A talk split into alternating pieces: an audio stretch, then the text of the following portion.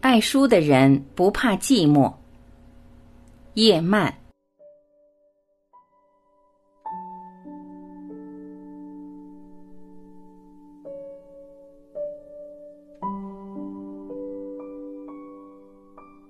一，不做著书虫。别以为写书的人都是十全十美，也别将书本看作是绝对的真理。今天大家听完我的讲演，各自回家写一篇报告，一定都不尽相同。即刻记录下当天发生的事，都会出错，何况是历史？再加上个人的主见，更是各有不同。所以，我们读书要有判断力，不要人云亦云，否则就是著书虫。书都细读过了，却没有一点好处，这就是尽信书不如无书了。前人说开卷有益，那是因为古时候印刷术不发达，书籍都是辛辛苦苦抄成的，所以只要能成为书，一定是本好书。现在就不同了，烂书充斥坊间，大家应当有所选择。我选出几本必读的书供诸位参考。古书方面，《论语》。孟子、老子、庄子、史记、左传、汉书是必读的，无法全读可以选读。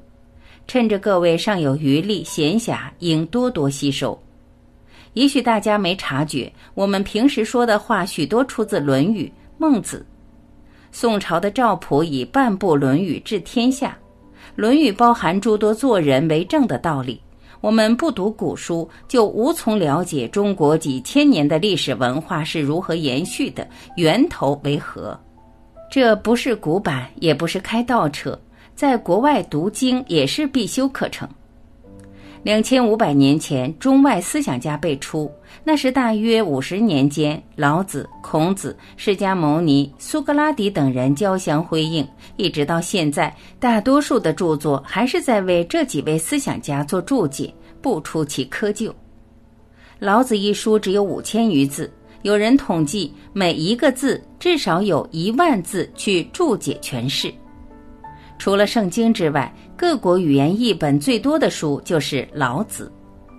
很多年前，我在船上遇见一位在台湾留学多年的外国人，他手上老捧着一本线装书，向赴美留学的中国学生讨教，大家都摇头耸肩，无以回答。原来他正在研读《老子》。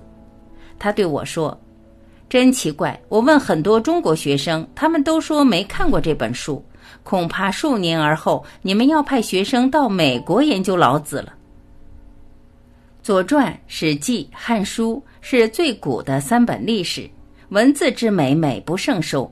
各位只要好好熟读几遍其中的好文章，保证下笔如有神，写散文没问题。我的老师胡适之则说：“世界上最要紧的是历史，观今宜鉴古，无古不成今。”先人的错误是我们前车之鉴，所以大政治家必定读史。十三经要全读是不可能的。我列举以上数本，希望各位有空能多翻翻，养成习惯后必定有斩获。二也要读闲书。至于读闲书，不必像金圣叹所谓的遍读六才子书。小时候，我总喜欢躲在被窝里，拿手电筒或点根洋蜡，津津有味地看小说，像《七侠五义》《小五义》《江湖七侠传》都是我喜欢看的。后来没变成近视眼，我自己也觉得奇怪。真正的好小说，像《红楼梦》《水浒传》《西游记》《老残游记》等等，即使不是绝后，也是空前的好小说。《水浒传》里描写一百零八条好汉，个个不同，活灵活现的，真叫人叹为观止。《西游记》中的人物各有不同的隐喻，唐僧代表仁，孙悟空是心，猪八戒是欲，沙和尚代表理智。所以沙和尚最不出色，唐僧不太理睬他，就像我们少用理智，任由欲望扩张，或是任从心飞。唐僧的白马代表意志。没有他，无法完成西天取经的任务。下辈子在六道轮回里，如果我注定要变为畜生，我希望能变作马，其次是牛，这是我最喜欢的两种动物。另外，诗词曲也很值得一读。短短数语，竟能描绘那么多的景物，抒发如许丰富的情感，那是真美。词比诗自由，曲又比词自然。元曲《天净沙·秋思》，枯藤老树昏鸦，小桥流水人家，古道西风瘦马，夕阳西下，断肠人在天涯。整首曲除了“在”字，全都是名词，读起来一幅幅图画都在脑中涌现，真是绝好的写实作品。宗教的书也要读。隋唐时代影响中国最深的是佛教。佛教传入中国，不仅导致宗教上的改革，也影响文学至深。当时接收佛教文化的人，都是研究老庄的博学鸿儒，他们用老庄的文字翻译佛经，文字很美，又以《楞严经》为最。有道是：“自从一见楞严后，不读世间糟粕书。”六祖坛经文字平实简易，也是佛经中的上乘之作。在美国。喜好研究形而上学的人，都是一手禅宗，一手老子，他们相当肯下功夫研究，这是我们祖宗留下的家产，我们可不要称呼其后了。旧约和新约也值得一读。中东今天为什么会打得一塌糊涂？从这里可以寻出一些蛛丝马迹。这两本书是西方的历史。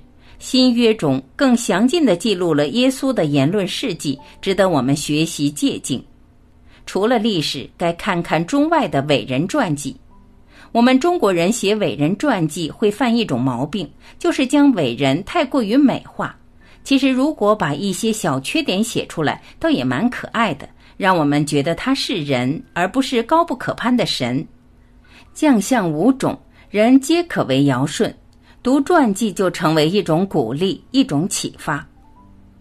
读书也要有教学相长的观念，看到一本好书，要能不吝与人分享，和别人一同讨论，甚或教他，对自己都有莫大的帮助。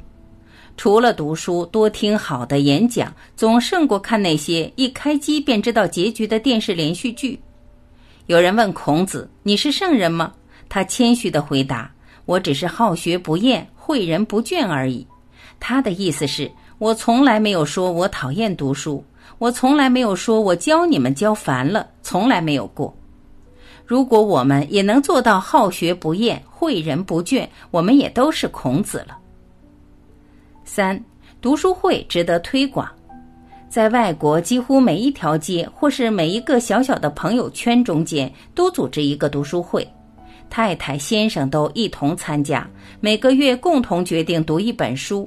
下个月大家轮流报告。平常我们能够偷懒，但是该你报告心得，就非好好读书不可。有些人加入好几个读书会，每个读书会性质不同，有专门研究莎士比亚的，有研究哲学的，有研究宗教的。大家凑在一起聚会，定期报告读书经过，用这种方法来读书更好。台湾的读书风气很令人惭愧，我们常把 Ph.D 叫做博士。说实在，我们有很多的专士，却没有博士。现在要得到博士学位，常常拿最小最小，简直是钻牛角尖的小问题来做博士论文，所以造就了专门人才，而没有通儒。通儒是念书念通了的人，念书念通的人，他知道过去的事，也知道现在的世界大事。他背负历史的责任，为国家万事谋太平。这样的人才不可能不博览群书。四有酒贵无书贵，在中国台湾，富庶的家庭里有很漂亮的酒柜，很坚固的保险箱，但是很少在这些人家中找到书架。偶尔也有书架，都是精装书摆在那儿，用玻璃罩上。我相信，连拿下来掸掸灰尘都不用，更不用说拿出来看了。前几天，作家何凡有个报告：我们每年每人花在买书上面的钱，平均是三百八十元台币，还不够在好饭馆里吃一顿自助餐。虽然我们的书店这么多，杂志这么多，但比起国外来差得很远。美国要独立的时候，为了茶叶税跟英国翻脸。当时英国政府认为，移民到美国的人没有枪也没有武器，怎么可能搞革命呢？派一旅皇家军队去把他们解决掉就是了。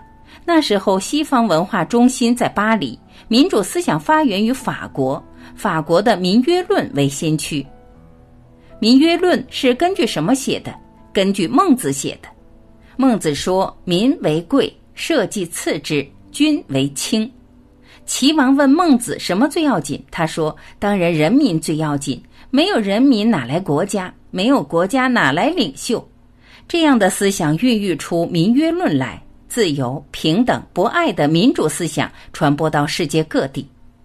当时有一个英国人警告英国政府说：“你知道吧？美国每周从欧洲运过去的书多过我们英国从欧洲进口的书。”假如这么严肃的书都有那么多人肯读，而且持续不断的读下去，那么这个地方不得了。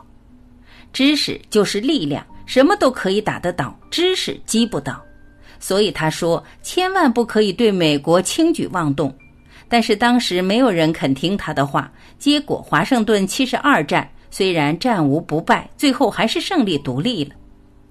中国台湾的富庶无话可说，太平洋的彼岸加州也知道我们很阔。一个孩子开名牌的车子，他们说是台湾来的吧？台湾去的人在美国买房子都是付全额，很少分期付款。我们不要再夸富了，再夸富只有让盗贼更多。你看那些犯法的都是十几二十岁。既然大家都说财富最要紧，那么人人都要，管他怎么得来的。所以盗贼横行。我觉得现在我们应该提倡读书而少谈财富。一个国家的人民不读书是最可怕的，这个危险比什么都大。五，爱书的人不怕寂寞。总结来说，我认为读书除了上面所说的好处，还可以避免许多毛病。我们发现现在的人常觉得无聊，不知如何打发时间。所以，孔子说：“宁可他们赌博、下棋，也比小人群居为不慎好些。太闲的话，即使不做出犯法的事，也会精神出毛病。人非有品不能闲，没品的人一闲下来，不是去玩，就是去挥霍，造很多孽，最后没有不害惨自己的。最好打发时间的方法就是读书，没有弊病，也没有祸害。”总之，我们真正读书就不会怕寂寞，不会依赖别人。如果我们把兴趣、时间、情感都投注在我们以外的人身上，像做妻子的把全部精力都放在丈夫身上，依赖性可就大了。六，读书防老，太太小姐们不要以为自己忙到没有功夫读书。《黑奴须天录》这本书的作者是一位太太。他是在切菜板旁写这本书的。能读书的人，情感兴趣是独立的，不会怕寂寞。为什么怕寂寞？是因为觉得没有人会注意我。如果你注意书，书就会注意你，他不会丢弃你，你也永远丢弃不了他。书就像个大花园，你永远都看不完。有些太太和先生同等学历，但没过多久，丈夫回家来就觉得和太太无话可说。这也是因为太太不再读书，知识僵化了。还有一个好处就是读书会让你不知老之将至。书永远是新鲜的东西。真正爱读书的人会觉得时间不够，哪还有闲工夫去管闲事？哦，嫌弃别人的忙是要帮的。但现在帮忙的人太少，帮闲的人太多，很多人一副正气凛然的模样，自以为在帮人家忙，其实是捣乱。常常忙没帮成，倒是惹来一堆是非麻烦。书是不会给人招惹是非麻烦的，并且还可以减少麻烦。我们夸赞某些人有书卷气，又说三日不读书则面目可憎，语言无味。书卷气这个东西很难解释。它是发之于内，行之于外的，要花费时间来培养，不是用化妆、美容、保养皮肤等人工的手法可以造出来的。所谓气质，即使老了也不会减色。我很好色，看到漂亮的女孩子，我常会目不转睛地盯着人家瞧，但是看看她的举止，再听听她说话，常令人在心里叹息，真是暴殄天物。这么漂亮的一个躯壳，为什么气质这么差？有些老朋友分别了很久，再见面时他不同了，不是变坏了，就是变好了；不是变得庸俗不堪，就是变得气质很好。气质变好，就表示分别以后他在那儿不断的读书。假如他变得面目可憎的话，这几年他大概唯利是图了。美人可有迟暮，书香却是愈老愈纯愈厚。无论男士女士，爱美是人的天性。我希望在座诸位又美又香，长春不老。